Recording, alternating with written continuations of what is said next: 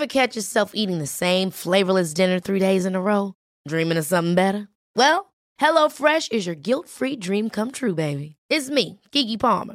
Let's wake up those taste buds with hot, juicy pecan-crusted chicken or garlic butter shrimp scampi. Mm. Hello Fresh. Stop dreaming of all the delicious possibilities and dig in at HelloFresh.com. Let's get this dinner party started. There's never been a faster or easier way to start your weight loss journey than with PlushCare. PlushCare accepts most insurance plans and gives you online access to board-certified physicians who can prescribe FDA-approved weight loss medications like Wegovy and Zepbound for those who qualify. Take charge of your health and speak with a board-certified physician about a weight loss plan that's right for you. Get started today at plushcare.com slash weight loss. That's plushcare.com slash weight loss. plushcare.com slash weight loss. Quality sleep is essential. That's why the Sleep Number Smart Bed is designed for your ever evolving sleep needs. Need a bed that's firmer or softer on either side? Helps you sleep at a comfortable temperature? Sleep Number Smart Beds let you individualize your comfort so you sleep better together. JD Power ranks Sleep Number number 1 in customer satisfaction with mattresses purchased in-store. And now, save 50% on the Sleep Number limited edition Smart Bed for a limited time. For JD Power 2023 award information, visit jdpower.com/awards. Only at a Sleep Number store or sleepnumber.com.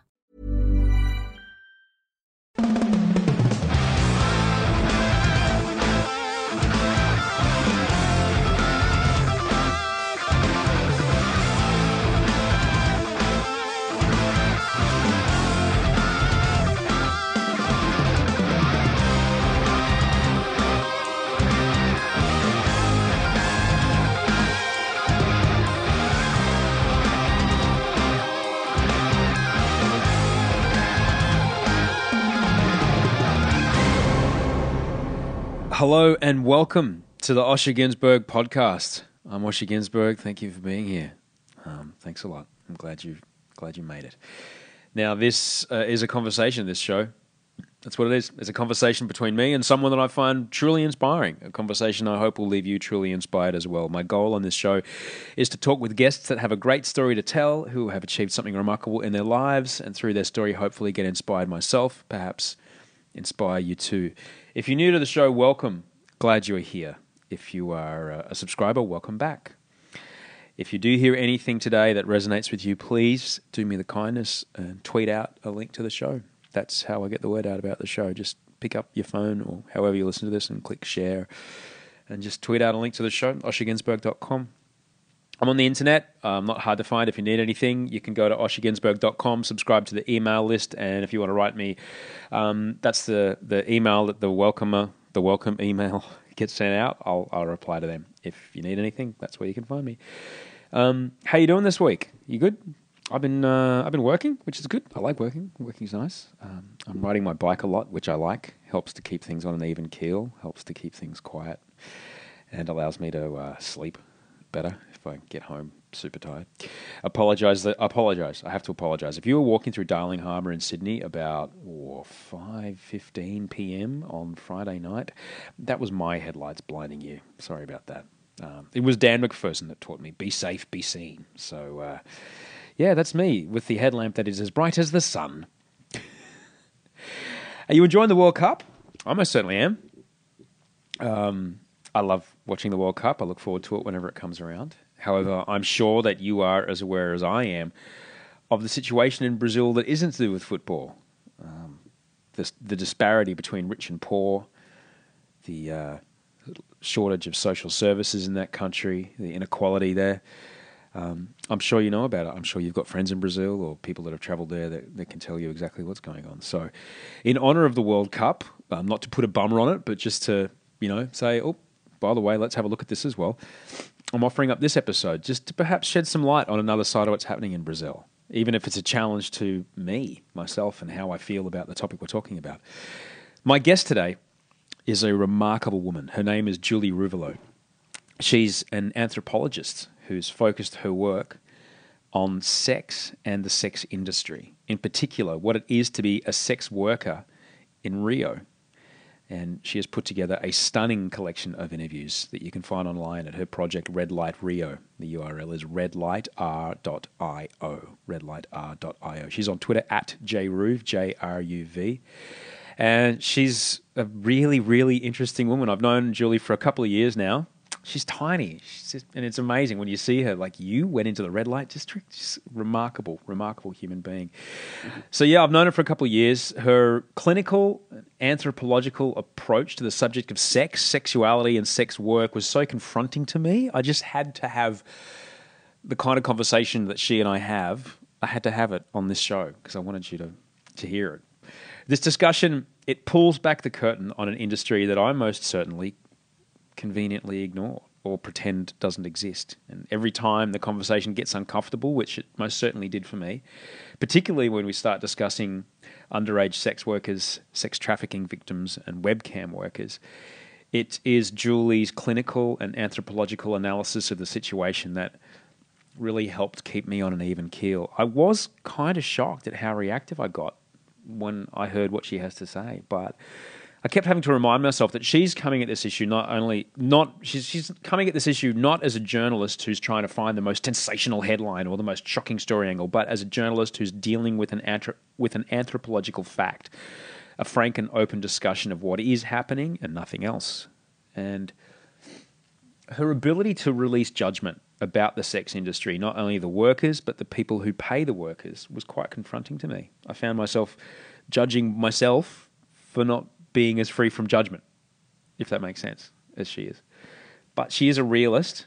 You'll hear that she talks from a very pragmatic point of view about quality of life for these women and offers some first hand opinions about possible solutions for the situation there. Now, I don't really consider myself a journalist. I didn't train in journalism. I did have a journalist visa once, um, but I do feel strongly enough about this conversation to bring it to you. I should give you, though, a trigger warning. This conversation continues numerous references to sex, sex work, mental, physical, and sexual abuse, and is often confronting to listen to. Having said that, I sure hope you do listen and perhaps just consider what we talk about. I certainly hadn't considered many of the things that we talk about before this conversation, and I found myself on the other side of it, looking at things quite a bit differently to how I had been looking at them. So I hope you have a similar experience. If not, I look forward to hearing about you, what you think of it. So enjoy this. I think this is yeah episode thirty-eight. This is Julie Ruvolo. Enjoy. Um, so the only thing I would say is people tweet in. Is this live? Uh, no, No, I'm recording good. it. Good. But people tweet in and say, "Can you not slurp your tea so much?" Okay. So, So if you're going to slurp your if I could tea, get as just, close as possible. just and get over here. Good. I'll It's a do little. that. It's a bit slurpy for some people. yeah. Well, that's how you savor it. But they don't understand how good the Genmaicha is. It's Japanese brown rice green tea. It's so good. Mmm. I like it. It's really good. Yeah. it's just it's the taste of comfort. to And me. I really like see-through cups for hot liquid. Bodum, the key to success. Hi, Julie Ruvolo. Hi. Hi, how you doing? Good. You got to get right up on that mic, babe. You Thanks can, for if you want to sit me. back, you can just drag it with you. Okay. If you want to sit back, if you I'll feel lean like sitting, no, no, no, you can just move it around. Okay. Do whatever you want, as long as you're on top of it. Okay. Yeah. Right Just here? Adjust it up, down, whatever, left, right, however you like. Go at an angle here. Yeah, that way we can see each other, which is lovely. Hi, welcome. Thanks for having me. I'm really grateful you're in my house. it's um, it's a pleasure. This is I'm super excited because I've found you so fascinatingly interesting for so long, and I'm so grateful I finally have a proper opportunity to expose to everybody else what I know about you, um, which is really exciting. Thank and, and your current project, which is which we'll get to. You can follow Julie on Twitter. She's at jruv. I don't know how the hell you got a four letter Twitter handle. I was early. J R U V. Yeah. At J R U V on Twitter. Uh, and then she has two fabulous websites. I knew her from riochromatic.com. And, but the new project is Red Light Rio. How do you say it when you tell people the URL? Oh gosh, it's awkward. Um, redlightrio.com was taken, so it's redlightr.io is how So you would spell it out. It's like Red Light Rio, but with a dot .io at the end. Exactly. Yeah, so redlight.io. Yeah, yeah. it's not supposed to sound at all. Uh, there's no like trick or anything. That was just what was available. No, but, but that's it. It's uh, an amazing project. Um, about 50 women who support themselves and their, th- and their families through the sex industry in Rio's red light district. But there is so much more to you, Julie. I met you prior to this project. I met you when you were like, oh, yeah, we were talking, we were on a camping trip in Joshua Tree. And I was talking about stand up paddling, and you're like, yeah, that'd be really hard to have sex on. I'm like, hang on. It was like, yeah, you did. And, and we were talking about this, and it's like, yeah, I wonder if people have sex in there. I was like, why are you still talking about sex so much? and he said, oh, yeah, yeah, I work for the Museum of Sex in New York. It's like, oh, that'll do it. Yeah, a subject of editorial interest the last three years, I guess it's been. Yeah. I've freelanced as the digital co co editor of digital publications for the Museum of Sex um, out in New York with a friend of mine, Leah Wong. And we've had um, an awesome extracurricular time gathering voices we want to amplify. Um, the, the museum has foot traffic in a lot of it, but they get about 200, their digital audience is about 200,000 people a month. Wow. So it's um, lots of sex, lots of curating interesting stuff about sex culture and sex content. It's been fun. There's a whole world out there that is not pornography, that is about sex and quite interesting. And I feel like the, the museum has an opportunity to help guide people to sexual subject matter without the fear that at least a lot of women have of, God, if I look up sex online, I'm going to get a virus. In more ways than one. Yeah. it's such it's, such an interesting uh, metaphor, isn't it? If I look at something dirty, my computer's going to get a, get sick. Well, you start thinking about the stigma around sex, and it's crazy. It took me a while to tell my parents I was I was freelancing for the Museum of Sex. I was like totally afraid to do it, and then I told them, and it wasn't a big deal, but it made me question my own stigmas and discomfort around sex as subject matter, uh, for sure. How did you come into it? Um, the Museum of Yeah. Sex, uh, they were a client at my last startup in New York, and the relationship kind of went from there. Um, it's probably been the only consistent thing in my life since. Haven't had a consistent geography or really anything else. But was it always was was sex always fascinating to you, and the, the study of sex always fascinating fascinating to you? I mean, I've always been personally interested in my own sex life and um, my friends' sex lives. Uh, when you have when you are graced with an honest friendship and you start to talk about stuff like that, there's a whole bunch of people, a whole bunch of things people don't usually talk about. Um, and if we think, yeah, so what? Let's see. In high school, my first, my best friend became a stripper. That was the first time I kind of dealt with the subject matter because I had a certain view of what strip clubs were like when I was 18, and um, had to come to grips with her being there. So that was probably when I broke the seal in terms of seeing sex up close, other than the sex you have yourself. So when your friend told you she's a stripper, was your reaction similar to the reaction that people have that you're trying to break down now? Um, I don't know if it's similar to the reaction. My first reaction was, "Oh my God, there's going to be guys your dad's age getting hard-ons while you're giving them lap dances," and that made me that age space made me really uncomfortable as an 18-year-old. Um, but I, I, people have every kind of possible misconception or or idea of what someone involved in the sex industry is. Since then, I've uh, found out that a couple of my friends have been involved in the sex industry in some way or another. Um, one of my best friends, uh, when she was an undergrad in New York, she was making money to pay uh, to supplement uh, her money for college, selling fake designer bags on eBay. um, but then she decided to start posting ads on Craigslist and um, was an escort on and off for a few years. But I mean, do you know? Do you know any people who've been involved in the sex industry that have told you they are? Um, Which includes pornography and a whole bunch of other stuff, right? I used to work with a cameraman that shot pornography. He he was in. We worked in television together. So that's Uh, the closest you've gotten. Very very low budget Australian pornography. When it was, I think it was still illegal to shoot there. I don't know if it might still be illegal to shoot there. Wow. I don't know. Yeah. I yeah, you start to spend time around uh, people in the sex industry, which is a huge generalization. Um, but I started to think about the extent to which uh, people who do sex work are marginalized. They're they're literally uh, at our society's margins and not visible. You can't really see people at the margins. They're not um, so readily evident to us. Uh, and stigma, there's kinds of uh, physical stigma that is immediately visible, and then there's other kinds of stigma we carry with us that you couldn't immediately tell looking at me. Um, but if you start to think about, I started thinking about who are some some of the other um, characters in our society who are in the margins, and the first ones that all came to mind. Um, people living with HIV, people who were sexually abused as children, people who have been raped, men or women, especially men um, people who are gay. I mean, it's really a recent phenomenon that we're culturally accepting of, of gay people in our society. Uh, if you think about the, the actual act of coming out and coming out as an, a personal act of coming out of the margins, um, and it's, it's interesting to me that all of those examples uh, are as a result of personal sexual choices. Oh, some of them aren't choices. Like no. certainly, sexuality is not a choice. No, you're right. But personal sexual existence, if you will. Uh-huh. You're right. Not couldn't couldn't say all of those things. Raping, being raped is certainly not a choice. Mm, no, truly not. Um, truly not. But this this started to fascinate you. Yeah, yeah. And I'm, I'm guessing, you know, was it was an urge to just tell tell stories and maybe bring these people more into the population? Was that was that what uh, it was? Okay, so the, the, my interest in Rio sex work dates back to 2002 when I was studying abroad in Rio, and folks who studied abroad a decade ago in Rio were kind of an interesting, adventurous group of people. A lot of us are still in contact.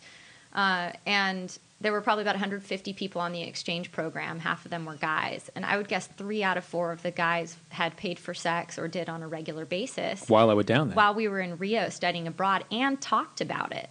Um, and that blew me away as a 20 year old because I had I had this idea in my head of who pays for sex or who sells sex is this kind of very othering type of those are other people or men who can't get any or you, whatever kind of you know uh, cultural detritus I had picked up along the way about um, who's involved in the sex industry, and that blew my mind that it was guys that were my peers. I remember one one guy he was going through his own kind of process of self acceptance during it, and he would take me to dinner and like he's like he wanted to tell me what had happened and see what I would think. You know, he was like, "Would you still recommend me to your girlfriends?" It was really an interesting. I got a really intimate look at this kind of um, moment in time, and it intrigued me. So after that, I applied for a Fulbright to compare and contrast the sex industry in Rio and Sao Paulo. At the time, Rio being a vacation tourism mecca and Sao Paulo being a business mecca. And I wanted to look at the different industries and see what was different about it. So, this is an interest that dates back over a decade. And the Fulbright board was like, hell no. this is the scholarship board? Yeah, yeah. Uh-huh. They were like, absolutely not. Um, and then I moved into working in the startup industry and um, tucked, tucked the interest away for a number of years until a couple of years ago when I moved back down to Rio. And so, what, the, the startups that you'd put together, they funded your trip down there now? Um, no, I like I spent six years in the digital industry and then realized I was doing work that I didn't want to be doing and wasn't fired up about it. Um, so I just kind of walked. I left my entire life in New York and said, well, why not go back to Rio? I think I left in a winter, so I was definitely feeling like a bit of tropical. Uh, tropical weather. So the first time I went down there was on assignment for the Daily Beast, and um, I freelance as a journalist for different publications while I'm down there. But it's more of an extracurricular activity than anything else. Right. Um, and so, did you then start on what you originally wanted to do to compare and contrast the sex industries in Sao Paulo Not and Rio? that exact subject, but I slowly found my way back to the subject matter. And there was a academic paper I read online um, about uh, Rio's most famous meetup spot for gringos and prostitutes. It was a beachfront bar called Help. You've been to Rio, right? I have. Did you see Help? Did you? It's like it was the big. Um, obnoxious Which beach? Uh, Copacabana Beach, and it had like a disco Michael Jackson type of marquee. Maybe I don't know. I went. I was. I stayed in Copacabana. It's not just guys. It was the first bar I went to, and I had no idea. I was like, the women are really decked out here. Is this how Rio is? Anyway, so they had done ethnographic research about help that's since been closed down, and I found their paper fascinating. So I reached out to them. Um, over the internet and ended up befriending this couple, Thaddeus Blanchette and Ana Paula da Silva. They're um, both uh, academic partners on a lot of research, and they're married. I call them the Rio sex anthropologists. And they've dedicated their entire careers to studying and documenting Rio's sex industry. Um, so once I fell in with them, um, I felt like I was back back on the trail. Um, and then one day, Thad took me to the red light district. I was really curious. Also, at least in so Rio has about 300 different sex venues, um, and almost all of them are closed to someone like me entering them. A lot of them are private houses or massage types of places or spas. Saunas are really kind of a popular. You're you're a very small, very white girl. well, the only way you could you could be in there is working as a prostitute. I mean, these are really closed off places. Yeah. Not the red light district. Um, it's an open air place. Uh, it's the biggest. If you were to draw out that map of sex venues in Rio, it would be the biggest. It's a cluster of about 100 houses in a kind of U shape. Uh, and he took me there one day for beers. It was me, Thad, uh, Greg Mitchell, who's a gender studies professor at Williams, and a Dutch anthropologist who was doing field work on an area of the beach called Whores Beach. And I was like, is this my life? I can't believe this is my life. Uh, and the place was visually arresting. Um, Post apocalyptic, bright colors, wires hanging out, dirt, kind of tropical, um, post apocalyptic is the best way I can describe how it looked. Um, and I wanted to take pictures. So I said, okay, I'm, I'm going to have to come back here and figure this out. So that was my first trip to the red light district. Wow. yeah. And but what what kept coming you? What kept bringing you back? Why did why did you want to? Was the photos that wanted to take you back? Well, I felt like I had finally found um, a way in to to the sex industry. Um, I graduated in anthropology in undergrad, and that's had almost no bearing on anything except that it very much orients how I look at the world and how I look at my journalism. Thinking a lot about you know the extent to which we're participants and observers. Uh, and how do you get into a story like that um, and and find your way into your field, if you will? um, of observation. So uh, I had kind of started to make inroads in a few different other places, but I felt like a door swung wide open when I went to the red light district. So I decided to walk through it. And um, what was it like the first time you were there alone without your Indiana Jones friends? Um, it's a it's a really intense place. I went during the daytime. Um, I was cognizant of what I was carrying on me. Uh, it's really a dramatic place um, because because it is a place of total social despair, socioeconomic despair. Um, it's it's really poor. There's a lot of bad stuff that happens to people who live there. Um, the the fact that it's also a sex venue is kind of the dramatizing icing on the cake. Um, but I had never been that up close to po- problems related to urban poverty. Um, so my first time, I was looking for a woman named Grace who runs the red light district both officially as the president of the Association of House Owners, uh, and unofficially she she runs shit there. Um, so I tried to track her down, but she's this really elusive person that never gives interviews and blows off anthropologists and uh, generally keeps hidden. So it took me about three or four times of showing up in the morning and hoping to catch her. And she had heard probably that I was looking for her. So then one day I got to speak with her face to face with this like beautiful, shockingly beautiful old woman with dyed red hair and red eyebrows. Um, and I was just pretty straightforward. I was like, I'm not affiliated with anyone. I, I want to take pictures here. I have an interest in sex work. I think it's bullshit, the stigma that a lot of people involved in sex work have to go through. And I kind of stumbled over a few words. And she said, You have my okay to hang out here. Um, if you uh, take pictures of someone, it has to be with their consent, and you can't take pictures of the place in general, like no landscape shots. Uh, and after I had that meeting, I felt like I could be there and spend time there and had a bit of um, approval to be there. Protection? Protection as well. There's a militia security force that huh. controls the red light district. So on, I did hear on occasion that there were. I mean, people knew who I was. I stuck out. I was like the only gringa girl hanging out there. Um, so, but I felt safe after that. So the cops don't go anywhere near it. Um, Is that why the militia's there? Uh, when I hear about cops in the red light district, it's been when they've come in and actually executed prostitutes. Uh, it's like a, the the one thing of all the interviews I did, the thing nobody talks about is police. Like of all the subjects you could possibly talk with someone about in the red light district, people were most closed about security and issues with police. Um, a good part of Rio is run by militias, which are groups of uh, off duty policemen or former policemen or former government workers. That's actually kind of going roundabout. That's one of the biggest misconceptions people have about favelas. Um, favelas are um, uh, historically unofficial settlements in Rio one third of the entire population lives in a favela, and people have this city of God notion that they're these just crazy, violent places run by drug traffickers. More favelas in Rio are controlled by militias than drug traffickers today which is crazy. And as Rio's gone in and tried to kind of clean up and pacify the favelas, I'm not sure if you've seen any of this in the news. Seen some like, hey, footage, they're yeah. safe for gringos. We've put in a air tram, and you know, there's an art installation. You can there's a sushi restaurant. Go check it out. You know. Um, they've only been pacifying favelas. Con- they've only been going into drug trafficker controlled favelas and kicking drug traffickers out. They haven't touched, they've only touched one favela that's militia controlled. So it's this kind of invisible thing nobody really talks about. Um, and in the red light district, it's its own militia that gets private security force that uh, was my understanding keeps order in there.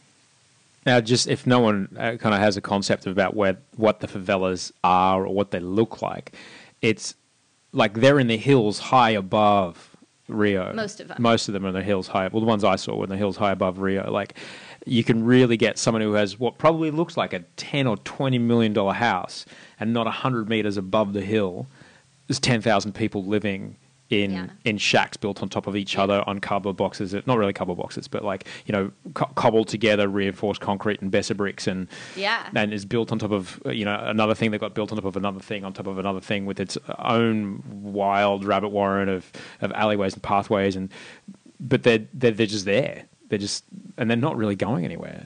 Uh, what they all have in common is um, is that they've been historically neglected by the state, which I found something really interesting. So these are places where trash pickup doesn't come or comes irregularly. Sewage doesn't run in most of the favelas. So you've got two million people living in conditions where the actual Rio government has been neglecting them for decades. So you wonder why they're places that have problems. I, I'm literally saying that like most of them don't have sewage. Most of Rio, Rio only treats 30% of its raw sewage. The rest dumps into the water that you then go and swim in. But the problem's punctuated in favelas.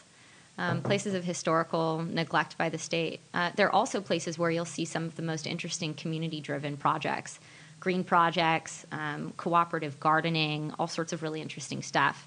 Uh, and there's a nonprofit called Catal- Cataclysm- Catalytic Communities, CatComm, um, that's been doing um, a decade's worth of really interesting work with favelas, but looks at them as models of sustainable urban housing. As the population gets bigger on the planet, and we're looking at um, solving kind of large scale urban concentration problems, her nonprofit's been doing a lot of work trying to destigmatize what a favela means and look at favelas as examples of how you can actually live well in limited resources. So speaking of destigmatizing, this is what the Red Light Rio project is all about. Yeah. Which you can find online. Red Light Rio with a dot at the end of the word.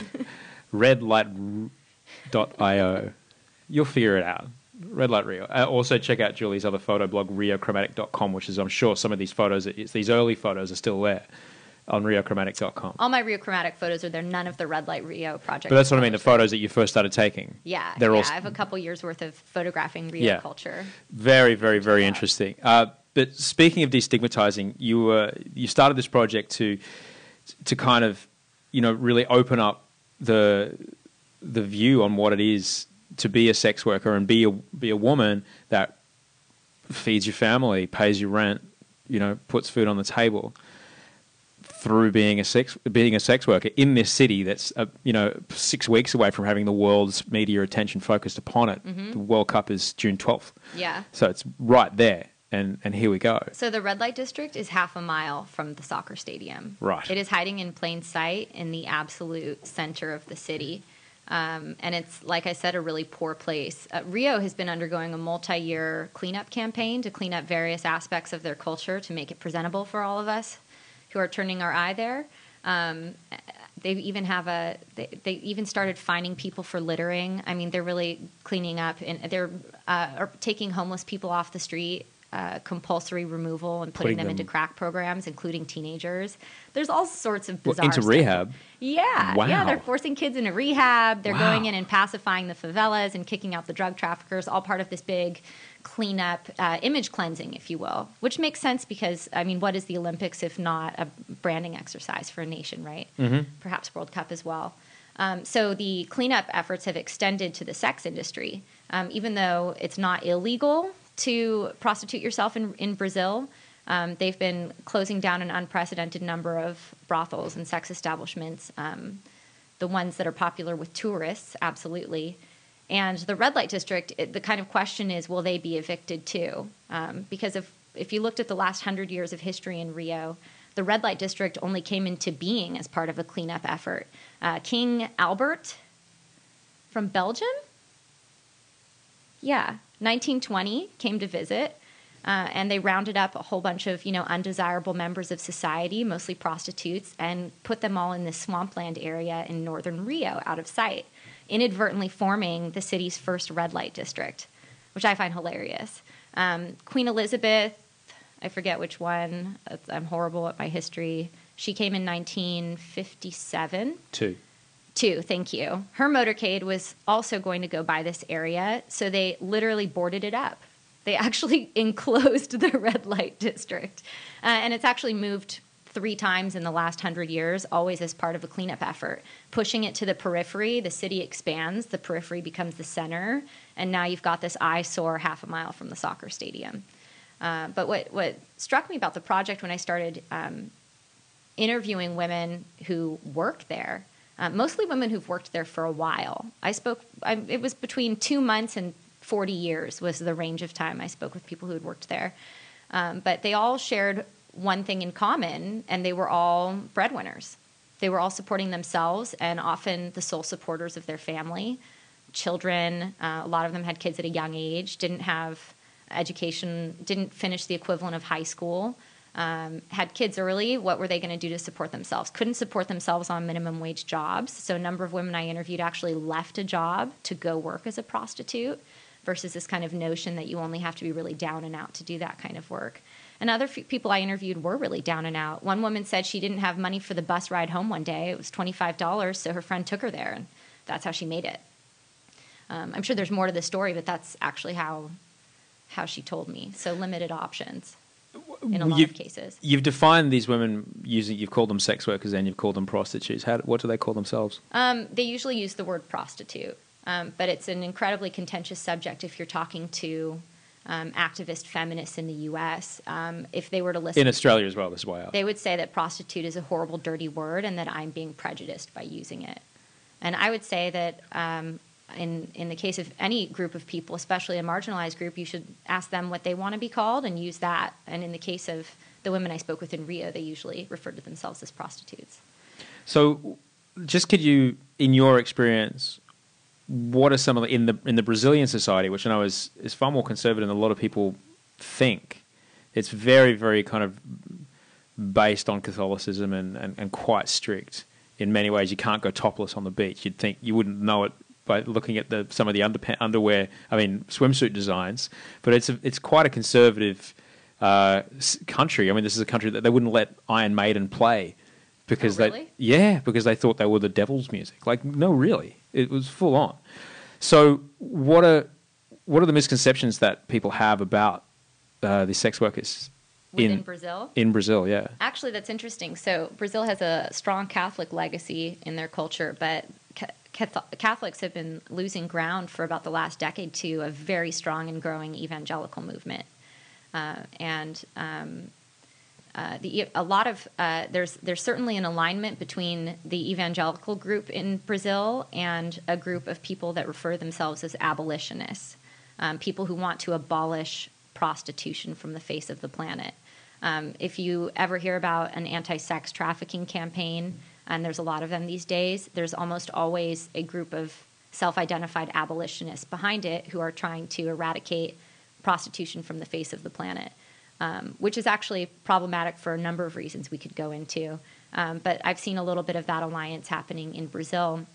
Um, a lot of the foreign aid funding that used to go to funding uh, HIV and AIDS projects is now going into anti trafficking campaigns that are not trying to actually help anybody doing the sex work.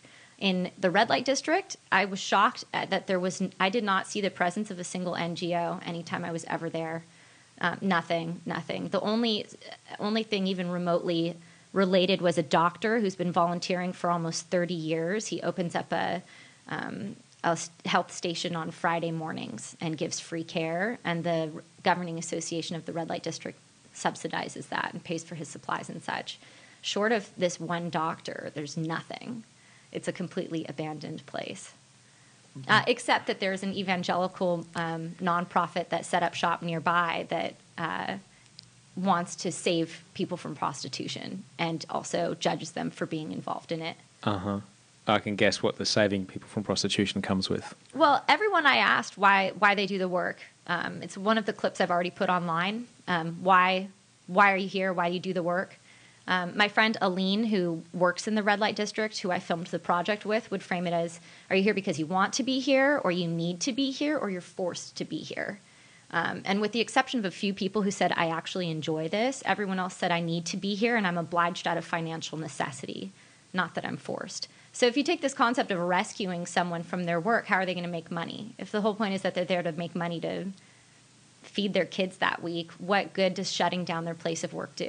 It's a completely silly approach. So is the stigma associated with that kind of work the same as here in America? Uh, maybe a little bit less so in Rio because it's actually not illegal. So uh, um, the law is pretty messed up, actually, the way they, they constructed it. Um, it's not illegal to do sex work. Uh, if you were a client down there, you couldn't really get arrested for paying for sex, but they criminalize any third party who benefits from the transaction. Uh, so you could say, oh, great, that means pimping is illegal because the pimp is a third party benefiting from the transaction. But the law is so uh, vaguely written and poorly enforced that technically, if I were a prostitute and hired a security guard to keep me safe, he's a third party benefiting, benefiting from the transaction. So that's could be construed as illegal. And any venue that serves as a place either for sex to actually happen or just as a meetup place for people to meet prostitutes is technically also benefiting as a third party. Um, so there's more acceptance in some ways, and then in other ways, it's pretty complicated. Because it's not like you'd have a dinner party here in LA and someone would go, "Oh, what do you do?" So, well, you know, twice a month I earn ten thousand dollars a night. That'd be awesome. The rest of the time I just sit on the beach and work out and write my books. Well, and there's a bit of a cultural double standard at work because um, a woman doing that work isn't necessarily going to want to disclose it to anyone, but um, it's uh, kind of a in the same way we think of like what would be a traditional American bachelor party when a when a guy gets married. What's his last n- wild night out? In um, Rio, I had a lot of my guy friends tell me that they lost their virginity to a prostitute, and that when they were kind of coming of age, their dad, their uncle, their friends took them for their first sexual experience. So that uh, That's not uncommon in country areas of Australia. As Oh, wanna really? you- yes.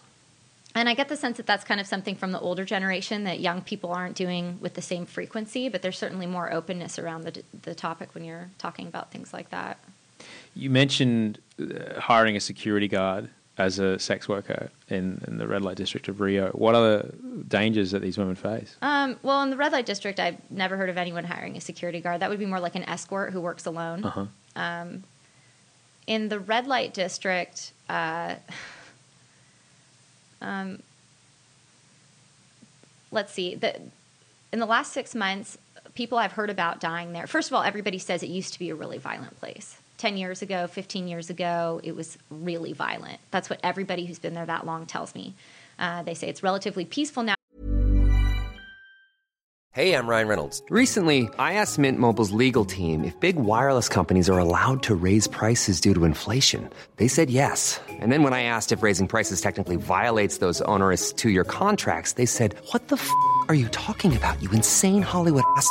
F- So to recap, we're cutting the price of Mint Unlimited from $30 a month to just $15 a month. Give it a try at mintmobile.com slash switch. $45 upfront for three months plus taxes and fees. Promo rate for new customers for limited time. Unlimited more than 40 gigabytes per month. Slows. Full terms at mintmobile.com.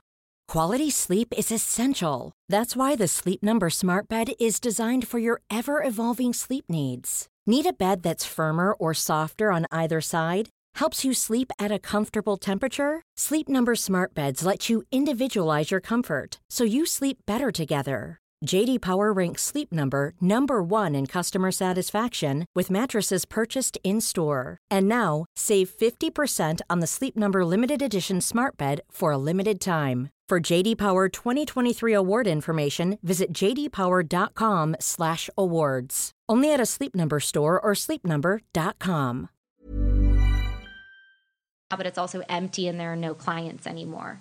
Um, but even in a relatively peaceful time, I counted half a dozen people who died in the last six months that I had friends I interviewed tell me about. Um, one um, was a hairdresser who died of AIDS. Um, I think one woman died of a drug overdose, and the rest of them were killed. Um, one woman went up with two guys. So the first floor is a bar and where you meet, and then you go upstairs to have sex um, in these little cabins.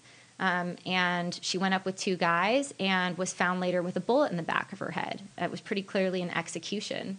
A few people died. I've, I've had uh, two friends who have had to leave the red light district because they owed debts and couldn't pay them um, and were told to leave at risk of their life. So there is a really kind of gnarly side to things. Um, but it, I, it's not an area I spent a lot of time looking into. It was kind of an off limits area. Um, what's happening with I, I never wanted to jeopardize my position there certainly digging into you know who's actually running this place and who's getting paid off to run it and who's an off-duty cop and such although i did spend one night i slept over in one of the houses one night um, and it was it was about ah, 10 o'clock and these two guys that were like teenagers came through and as if it was totally routine asked for a certain amount of money and the cashier paid it and i was like what was that and she's like that's the security force we pay them every day I was like, oh, really? The same amount? She's like, it varies. We pay them what they tell us to pay. And I was like, oh, my goodness. the protection money. Yeah, yeah. But a lot of women I interviewed complained that there is no protection. There's no security presence at all during the daytime. And, um, and it seemed to be, it seemed that they were never around when people needed them. What I heard a lot of was women looking out for other women. Um, most of the houses are managed by a woman who also works as a prostitute. And I interviewed a number of managers as well, and um, they had some pretty kind of. Uh, one woman in particular, Marcella, had she said it's it is dangerous, and I'm the only one here to help anyone out if something goes wrong. All these interviews you can find at Julie's website, Red Light Rio. That's R E D L I G H T R dot I O. Yes. That's also another way to say it. Another way to say it. You can also follow Julie on Twitter at JRuv. I think she signed up on day one on the first morning that Twitter opened. I was early. at JRUV. And her earlier work you can find at Red Light, uh, at uh, Rio Chromatic, riochromatic.com. When you were doing uh, these interviews, I guess, you know, the, the first, the big question, we talked about misconceptions, but what's the, what's the, what's the biggest lie people tell themselves about sex workers? Uh, I think that the thing that shocked me was when I realized these are people like anyone else and they're women and uh, on the other side of the world in different circumstances, I totally could relate to them as independent women. Um, so I, I, feel like just. So the, the lie that these people, that these women, the lie that these women are lower than anybody else, and they're they have some sort of, I don't know, circumstances that are totally non-relatable to me and my lifestyle. Therefore, they've made this choice and they're doing this thing that I couldn't comprehend. Well, how can we have an opinion about a type of person that we've never met or don't know anything People about? do it all the time, but yeah, yeah. So there's a lot of uh, completely bizarre opinions and things. A lot of people don't trust sex workers and think that they're not to be trusted and that they have no morals and will do anything for money. Um, that's certainly one. Um, misconception, I would say. I mean, it depends. I, I really enjoyed the fact that this was a geo-specific project and within a specific geography, within a specific segment of society. Mm-hmm. I think a lot of times people try to talk about these issues on a very generalized scale, and that's like talking about, you know, ecological preservation on a global scale. That's a big question. that's, that's complicated to unpack. Yeah. Uh, in in so the cool thing about the project, um, so I ended up making friends with a woman named Aline, and we hit it off. And she's the first person I interviewed. And then after a few months went by, we started interviewing friends of hers and colleagues.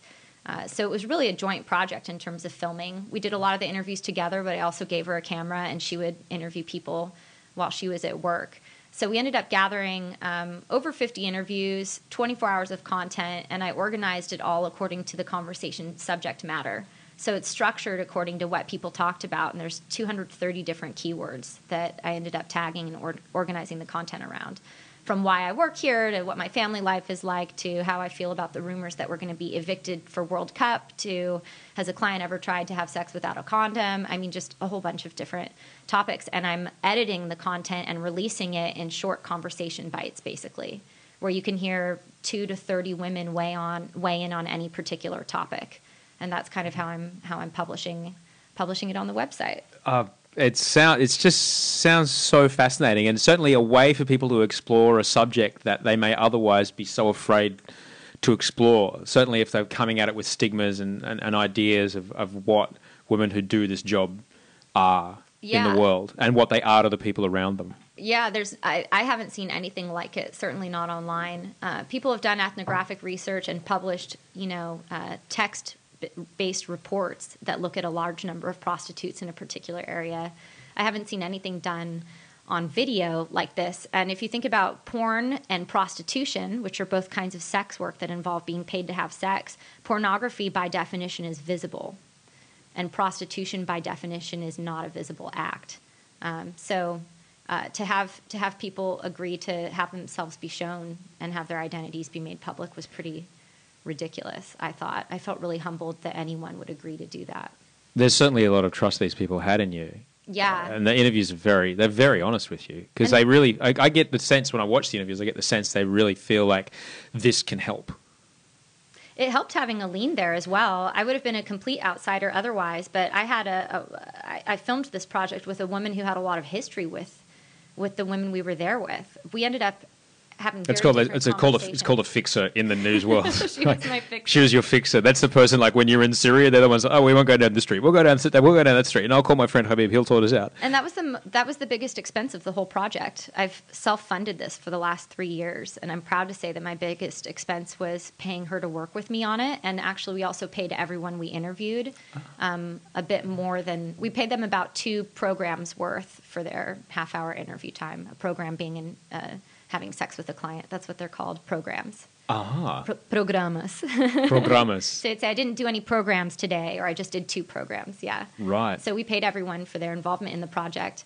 Um, I actually didn't get legally binding consent forms until a year later when I came back down and had a sense of what, uh, you know, journalists, when I'm doing journalistic work, I don't ask people to sign their life away in all mediums before we start the interview. Yeah. Um, so I went in there just filming it and talking with people and realized I had to come back and get legally binding, um, long agreements signed if I was going to ever publish the content and have anyone see it. Um, so my expectations were sufficiently low. I went back six months later, um, and Aline and I tracked down um, 50 of the 64 women we'd interviewed, and every single person we tracked down agreed to participate still, which was pretty wild. That's amazing. But- Um, so, returning to the question of, of stigma, um, one of the questions I always liked to ask was uh, if, if you came across a genie in a bottle and got three wishes, what would you wish for yourself or your family or, or life? Like, let's get out of the reality a little bit and imagine, you know, what, what would you change?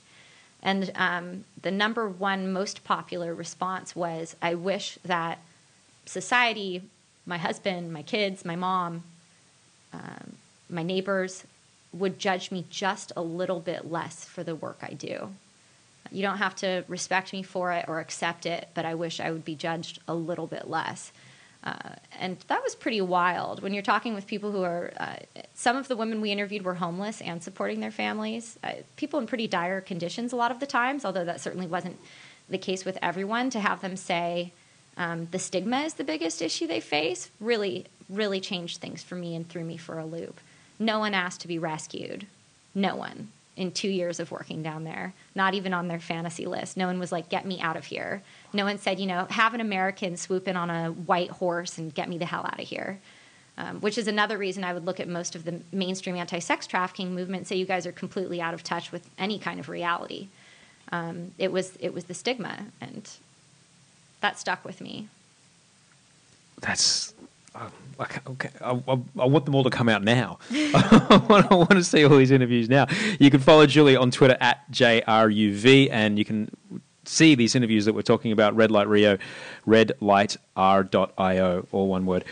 Thank um, you for bearing with my awkward URL. Hey, I think it's great. It looks great. I'll fi- I think by the end of this chat, we'll have workshopped a way that you can quite easily say it. so I think you should just call it Red Light Rio. That's redlightr.io. That's great. That works fine. That works great. Because then they go, oh yeah, Red Light Rio with the dot io Yeah. at the end of when you spell Red Light Rio. You have um, th- this looks. This is very, very important work, and I'm very grateful we're here to talk about it. But you and I have had also we had a very long conversation ar- about trafficking, um, and you actually did a TED talk on this. Um, Personal Democracy Forum looks Look- like a TED talk. Looked like a TED talk to me. In fact, Same production quality. it was branded as a TED talk, wasn't it? no, no. Person- that's how good it is. No. Maybe I saw it as a TED talk. It's called the Personal Democracy Forum. It happens once a year in New York. It looked like a TED talk. Anyway, um, and it sounded like a TED talk. I thought you, you crushed it, but I was hoping you could talk a bit about it today, particularly. Um, so remember when we were when we met, we were on in Joshua Tree, in, in the desert, and we were hiking through Joshua Tree, and you were telling me some of the stats about about uh, what's that website, LiveJasmin. Yeah. Yeah, and and how that. What, what were you talking about? You were talking about that and, and people trying to shut down Craigslist and, and how it all worked. It was and, and it was from you that I learned. You were talking about your friends selling knockoff handbags. It was from you that I learned. Don't buy the knockoff handbags, not because they're knockoff handbags, but because the same people that bring in the knockoff handbags bring in the thirteen year olds. And I was like, what? He said, What? Was that you that told me No. that? That the same comes down the same traffic lines.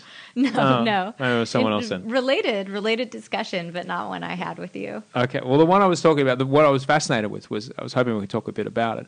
Was that the like the, the relationship that people have with um, the uh, prostitution on online? What you talked about in that Mm-hmm. in that talk that day. Um, so brief, brief history. Uh, sometime in the 2000s, um, a movement of people gathered together to try to shut down the adult services section of Craigslist. I don't know if you remember that there used to be one. I do, and you would often get an email going, "Best of Craigslist, check this out. Look what somebody I want you to shit on me on a mattress, Yeah. and I'll pay you five hundred dollars to do it." all sorts of stuff, just complete, completely open. Um, adult services, um, and the movement started putting pressure on Craigslist and saying really bad stuff's happening. There were a couple Craigslist killers. I don't know if you remember. Yeah, it was I a, do. Uh, bad, bad PR time for Craigslist. This coalition got together and said we have to do something about this. And Craig and Craigslist uh, started putting safety measures in place to filter out who might be trafficked. I mean, if you're talking about millions of ads posted, how do you filter through that and find someone who might be there against their will or someone posting on their behalf or those kinds of things? Um, and if you go to my talk, you can read about some of the measures that they put in place. But Craigslist um, five or so years ago was still doing more advanced work than any website is currently doing um, to filter and find and stop sex trafficking. Um, but that wasn't. What you're saying is a lot of the time that these these women who are legitimately imprisoned and you know being used by others for making money by the, these people are advertising online say come and have sex with this girl and this girl is being held against the will so first of all, anyone under 18 who's offering sex is considered a sex trafficking victim, even if they're doing it on their own accord, right? The idea is that minors can't give consent. Um, after that, it's kind of a slippery slope. Uh, the media images would leave us to think that there's actually people being locked up in cages, um, you know, and fed subsistence diets. But that's a that's a pretty shocking image, and we have to be responsible about how we throw the word slave around and who we talk about as sex slaves, or which is another phrase that's commonly used to refer to victims of sex trafficking. Um, the the sneaky part about the anti-trafficking movement, the mainstream anti-trafficking movement, is that they actually consider all prostitutes to be sex trafficking victims. So their logic here is that no woman in her right mind could ever consent to selling her body, although we give it away for free all the time and you know, we could look at a lot of marriages as sexual contracts as well. But no no woman, by the way, guys who sell their bodies for sex are exempt. This is a very heteronormative line of thinking we're working with. No woman in her right mind would do that. Therefore, she's either physically enslaved or she has an evil pimp or she's psychologically enslaved herself. Um, so they actually want to get rid of prostitution, including stopping people who are doing it on their own volition, which is kind of bizarre. So anyway, the, the long story short on the, the research I was doing digitally, the same movement that shut down Craigslist adult services hopped to the next property, which was Backpage.com, which serves classified ads for the Village Voice and a whole bunch of weekly alt weekly newspapers. Um, and actually, there was a direct bump in Backpage Backpage's uh, traffic once Craigslist was shut down. It, it doesn't just disappear. So people who were advertising sex moved to Backpage. The same coalition of people got together and tried to shame Backpage into closing down. Backpage was doing uh, an unbelievable wor- uh, job of trying to uh, filter through their millions of ads and see who might be a victim. They actually cast a much more conservative net than they needed to, um, and end up, you know, flagging a lot of people who actually aren't victims of anything. That all st- struck me as odd because Backpage's traffic at the time paled in comparison to other sex destinations online. And LiveJasmin is arguably the biggest uh, adult website in the world, although the PR team at Pornhub really thinks they're number one and um, disagreed with me when I published it. I have an article I published on Forbes.com called How Much of the Internet is Actually for Porn. Um, a lot less than you would think. But LiveJasmin has the most traffic, and LiveJasmin is not a porn site, it's a webcam site, which means you're having live one on one interactions with a real person somewhere in the world. Uh, a lot of the women from the data I've learned about LiveJasmin work in Eastern Europe. And I was thinking, isn't this a bit ironic that the anti sex trafficking movement is so focused on shutting down one single property called Backpage.com when there are potentially millions of women who are doing unregulated work and might be underage or victims of sex trafficking?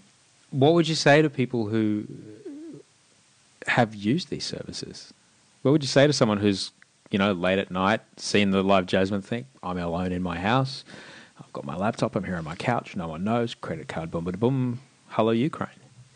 I've unwound a lot of my personal prejudices around people who pay for sex on different platforms and ways. Um, so I'm relatively, I guess, open minded from a personal perspective, but I take a pragmatic approach to this. Uh, if your goal is to make conditions for women involved in sex work better or safer or more lucrative, if you actually want to help people by making the work that they're doing better, um, then then there's maybe even room for this idea of being a responsible consumer. Guys pay for sex. I, I don't get the feeling that there are that many of them that are actually looking for girls in cages. I, where could you find them? I have no idea.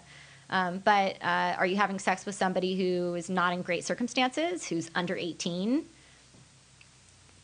Did you ask? I mean, so there's a bit of, um, we, are never going to get to that discussion though about what would proper etiquette be in proper treatment of a sex professional. It's like that's like in light years away of, in the discussion when everybody is currently oriented around raiding brothels and saving people from the, themselves. Right, because I, I, you know, I I've had conversations with you know. So what did you do last night? Well, it was a real drag. My my credit card got maxed out, so I was on Cam Contacts or whatever it was. because it's like a ten bucks a minute or something, uh-huh. something like that. And these are guys in Australia. And that's virtual work, so it's interesting uh, because it's um, webcam work is kind of prostitution and kind of pornography. It's kind of digital live sex. A lot of traditional porn publishers are moving more and more into webcam types of productions. Um, in the U.S., pornography is legal, but prostitution isn't. I mean, where does that leave webcam work?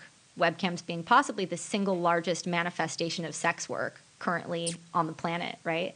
Um, but to ground to ground the conversation a, a, bit more, at least as it relates to sex trafficking and sex workers, uh, the way it grounded for me was when I actually met women who had, were sex trafficking victims in the course of my research. And four of the 50 women we interviewed told stories that would categorize them as sex trafficking victims, and none of them fit the mold of um, who we might perceive as a victim or needs rescue or what have you. Uh, so I can go through them if you want and give you some examples. Um, the first was a 18 year old who started prostituting, her, prostituting, herself at 16. She's in my interview clip on the website now, um, uh, which was disturbing to hear. She was she kept making a point that she wasn't there for money or anything other than liking it and she felt comfortable in the red light district. So there you have it. At 16 her choosing to go into sex work makes her a sex trafficking victim. Um, another woman uh, she ran away from home at 12 her mother had a series of boyfriends that sexually abused her and she finally hit one of them with a spaghetti pan and ran out of the house at 12 and ended up getting involved in sex work. I don't know if it was immediately when she was on the streets, but definitely um, when she was a teenager. And she is currently a prostitute. So both of those two women were sex trafficking victims, by definition, are prostitutes. The third one um, moved to Rio and stayed with her friend when she was 16, and her friend's mother forced them to go have sex for money and kept all the money. And that is just really effed up. I mean, I don't know if it gets any more effed up than that. And I asked her, I said, why didn't you run away? Why didn't you leave? And she said, Do you know what it's like when you feel like you don't have any options? She said, I just came to Rio. I didn't know anyone. I was staying at her house. Uh, so that's number three, also still a prostitute. Um, and the fourth was uh, was an adult when it happened. She already was a prostitute. She went to Portugal for a while, as a lot of women in Brazil do. They'll spend a few months in Europe working. Uh, and she wound up in a horrible situation at a brothel where they kind of textbook horror story seized her passport, kept her money, and she had to flee in the snow. And she was relieved to get back to the red light district and work. So, four examples of women who were sex trafficking victims and are prostitutes. How do you help them? If, if the goal is to, you know, save sex trafficking victims, then we have to also look at the fact that a lot of people who were at one point a victim of forced sexual labor are currently sex workers entirely of their own volition. Um, and going back to the anthropologists Thad and Ana Paula, who who have oriented a lot of my work in Rio, um, that that's hilarious. He was like, "Okay, you want to abolish prostitution? Find equally attractive, equally paying jobs for all of the third women in the third world and more broadly across the planet. Like, you go ahead and solve that problem and give people other." Other ways to make money, including women who don't have a high school education and have three kids to support, and have a history of doing work that you're probably not going to want to hire them. I mean, who's who wants to hire a prostitute?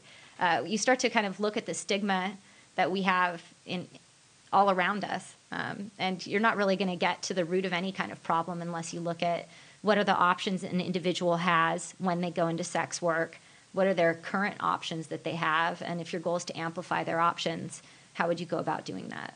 Probably not from seizing their one source of income and having them weave baskets that you sell to a, you know, some ritzy store that has a tag that you know you saved a sex trafficking victim because this basket was woven. Like that's great, you know.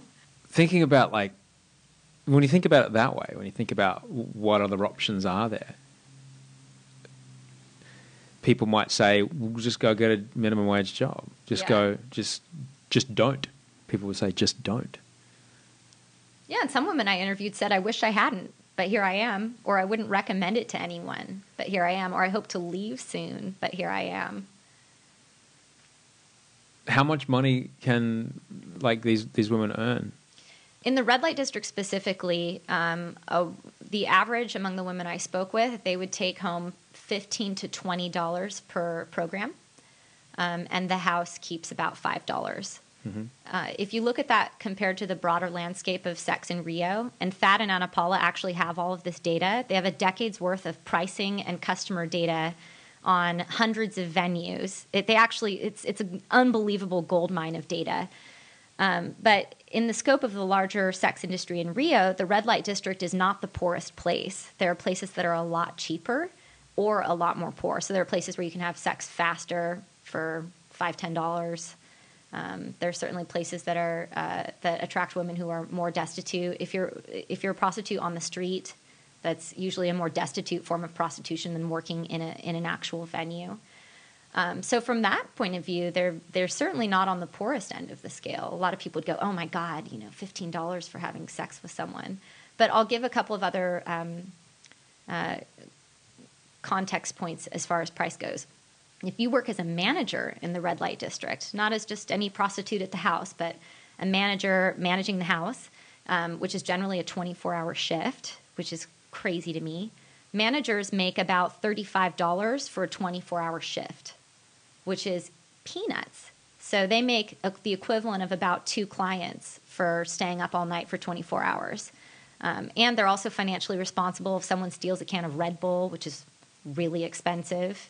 It comes out of their paycheck. So um, the man- women who choose to do management work certainly aren't doing it for the money. And then minimum wage in Brazil is $300 a month. Um, if you had a few children and had to get by on that, good luck. I wouldn't be able to. That gives a that gives a good context. As someone who lived in Brazil, overall, how did this affect your view of of that country? Uh, God, I just I there's something about Brazil I've always loved, which is why I keep returning to it. Um, I feel really grateful that I was able to do a project like this. and really humbled. Um, it feels like it was the thing that I was meant to do down there. Um, I have an incredible affinity for Brazilian culture, particularly Rio culture and the language. Uh, and so to get to spend this kind of time with women who are from there and coexist and talk with them about their lives a bit was really a moving experience.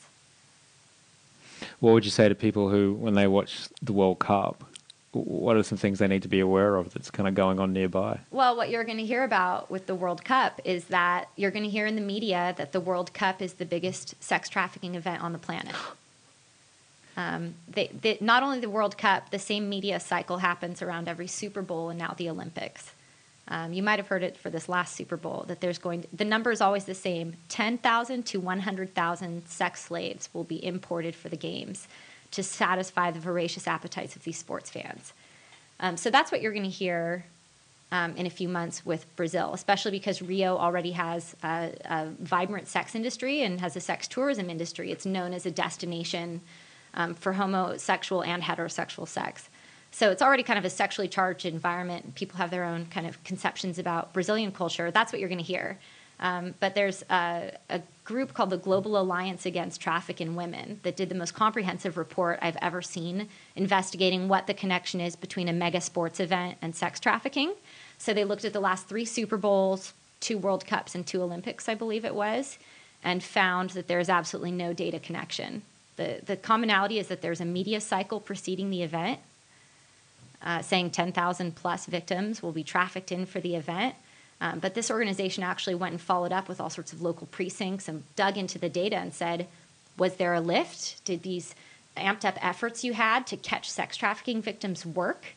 And at least for the last Super Bowls and last several Olympics, and last several World Cups, the answer is no. So why would that story get told? Who's... Because it's a very uh, it's a very convincing story. Ah, soccer, sports fans, single rowdy men, sex, away from their wives, away from their wives. You know, keeping in mind that the World Cup. I mean, what percentage of tourists are families and not just you know. Yeah. Single guys looking for a good time. But it's a very compelling story. And again, the philosophy of the movement behind this story is to abolish all prostitution from the face of the planet. So their goal is to paint everyone as a sex trafficking victim and anyone who pays for sex is an evil man. And I just, I don't get it.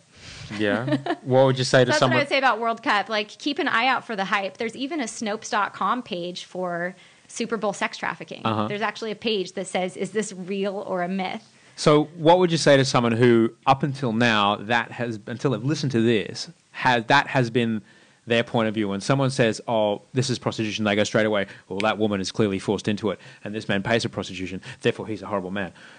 What would you say to that person? God, I would say talk to a sex worker, but they're not necessarily all eagerly lining up and self-identifying so that you can talk to them. At least as it relates to the issue in Rio around sex trafficking, World Cup, and um, the sex industry.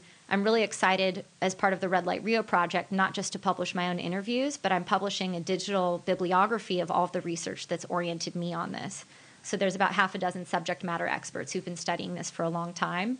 And I'm publishing their work or excerpts of their work to orient people on exactly this stuff. So if anyone out there is interested in uh, sex trafficking issues in Rio or, or any of the related topics, um, there's an anthropology tab on the page, and you can click through. What kind of internet publisher are you putting references? Come on, Especially just print lies in big bold tape with some clickbait and a picture of a cat. Actually, um, th- that that happened to me. I love citing as a writer. I think citing things and hyperlinking gives me more credibility to say here's where I got it from. And in the digital world, it's kind of idiotic not to hyperlink. Um, but short anecdote: I uh, did a story I put a blog post on Rio Chromatic about Justin Bieber's brothel visit this year because Justin Bieber, I'll be damned, not only went to a brothel in Rio, but he went to the most high, vis- most visible brothel that is the number one most popular destination with foreign tourists. So, of all the kind of exclusive private places with private entries and exclusive services he could have used with discretion, this guy decides to walk up to the one in Ipanema, a block from the beach, that is there's no parking. You just walk in the front door. Um, anyway, so I use that as an example. To, um, I actually um, know a woman who worked there for a long time, so I used it as an example to talk more broadly about um, the prostitution crackdown and what working conditions are like there and how nobody ever talks about that. There's a misconception that the nice places have better working conditions, But um, the place Justin Bieber went uh, is not only one of the most expensive brothels in Rio, um, but they take about half the money. It, the house keeps about half the money. In the red light district, they keep 25%. At the brothel Justin Bieber went to, women work compulsory five or six day shifts for 12 hours. In the red light district, you come and go as you please. Um, so there's not necessarily a clear line between how much a woman gets paid and what her working conditions are. All of this is a digression to say that after I published that, uh, a couple New York Times writers re- reached out and said, We're inspired on doing a story about the prostitution crackdown based on your article, and then proceeded to paraphrase and rip off my article with no attribution, which was hilarious. Oh, well, that's a drag. Yeah, but that's okay. So when people go uh, to find out more about what we've been talking about, Red Light Rio, that's redlightre.io. When they go there, will they be able to? Is there a way that what you've done here can translate to sex workers in other countries? I hope that I hope that as the project grows, that there's the opportunity for me or for someone else to do work like that. I think that video, um, video narratives um, from people talking about their own life experience are incredibly powerful things, and we can watch them over the internet. Uh, and and I would love for for myself to be able to, or for somebody else to be inspired and pick up a project like this and do something where you get to hear from people that were purportedly interested in helping or saving. Um, and I'm more broadly interested in, in what it means to be a marginalized member of society um, and what it means to shine a light or amplify a point of view that is not often heard. But what about like what they see and the, and the things they may learn? Do you think what these women and their experiences that they tell you about are are, are talk, talking about? Do you think that that could be paralleled in sex workers in other countries? Like if someone was to you know read this about Rio and they live I don't know let's say in in New Orleans or they live here in Los Angeles or they live in in, in Sydney.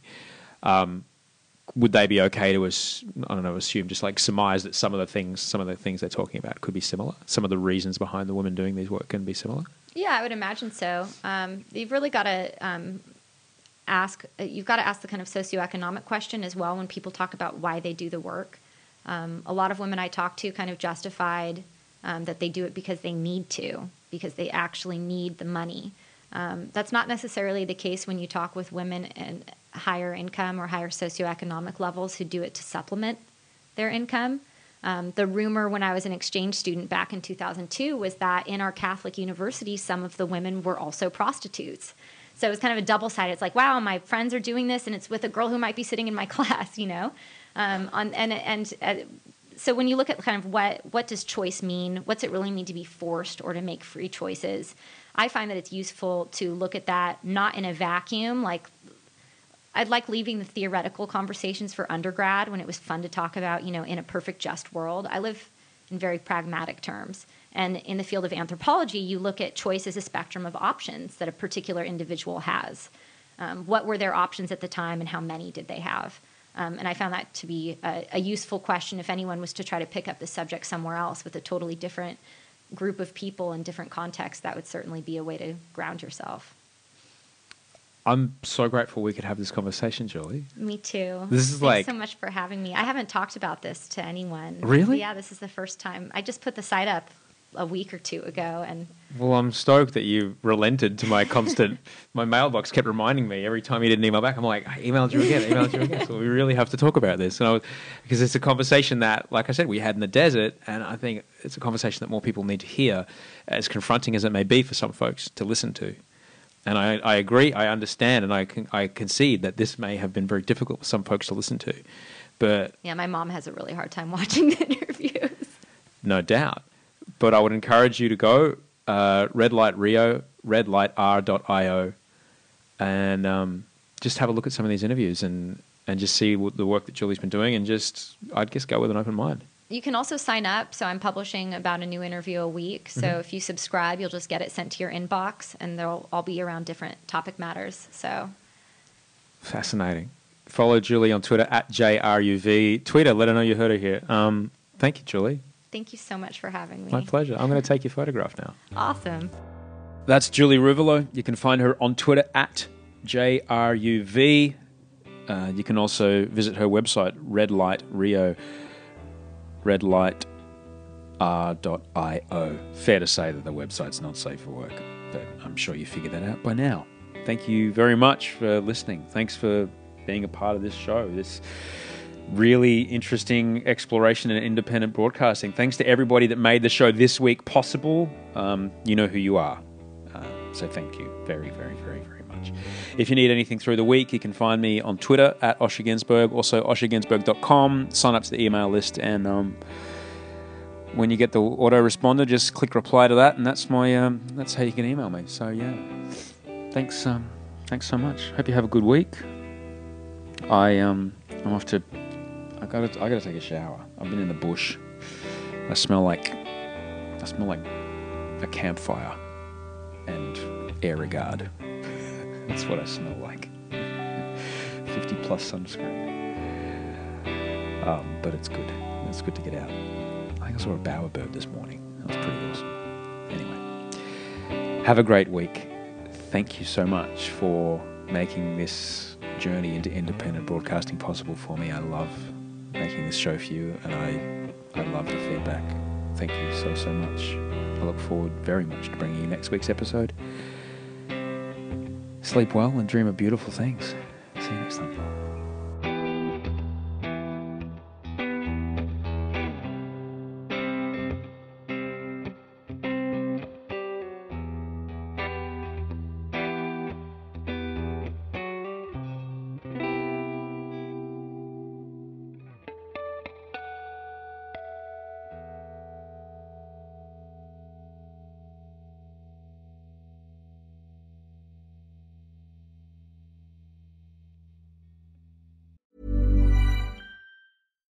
When we're on a budget, we still deserve nice things.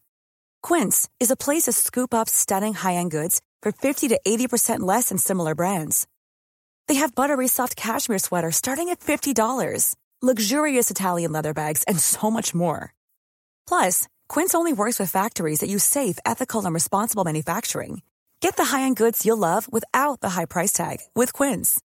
Go to quince.com slash style for free shipping and 365-day returns. Ever catch yourself eating the same flavorless dinner three days in a row?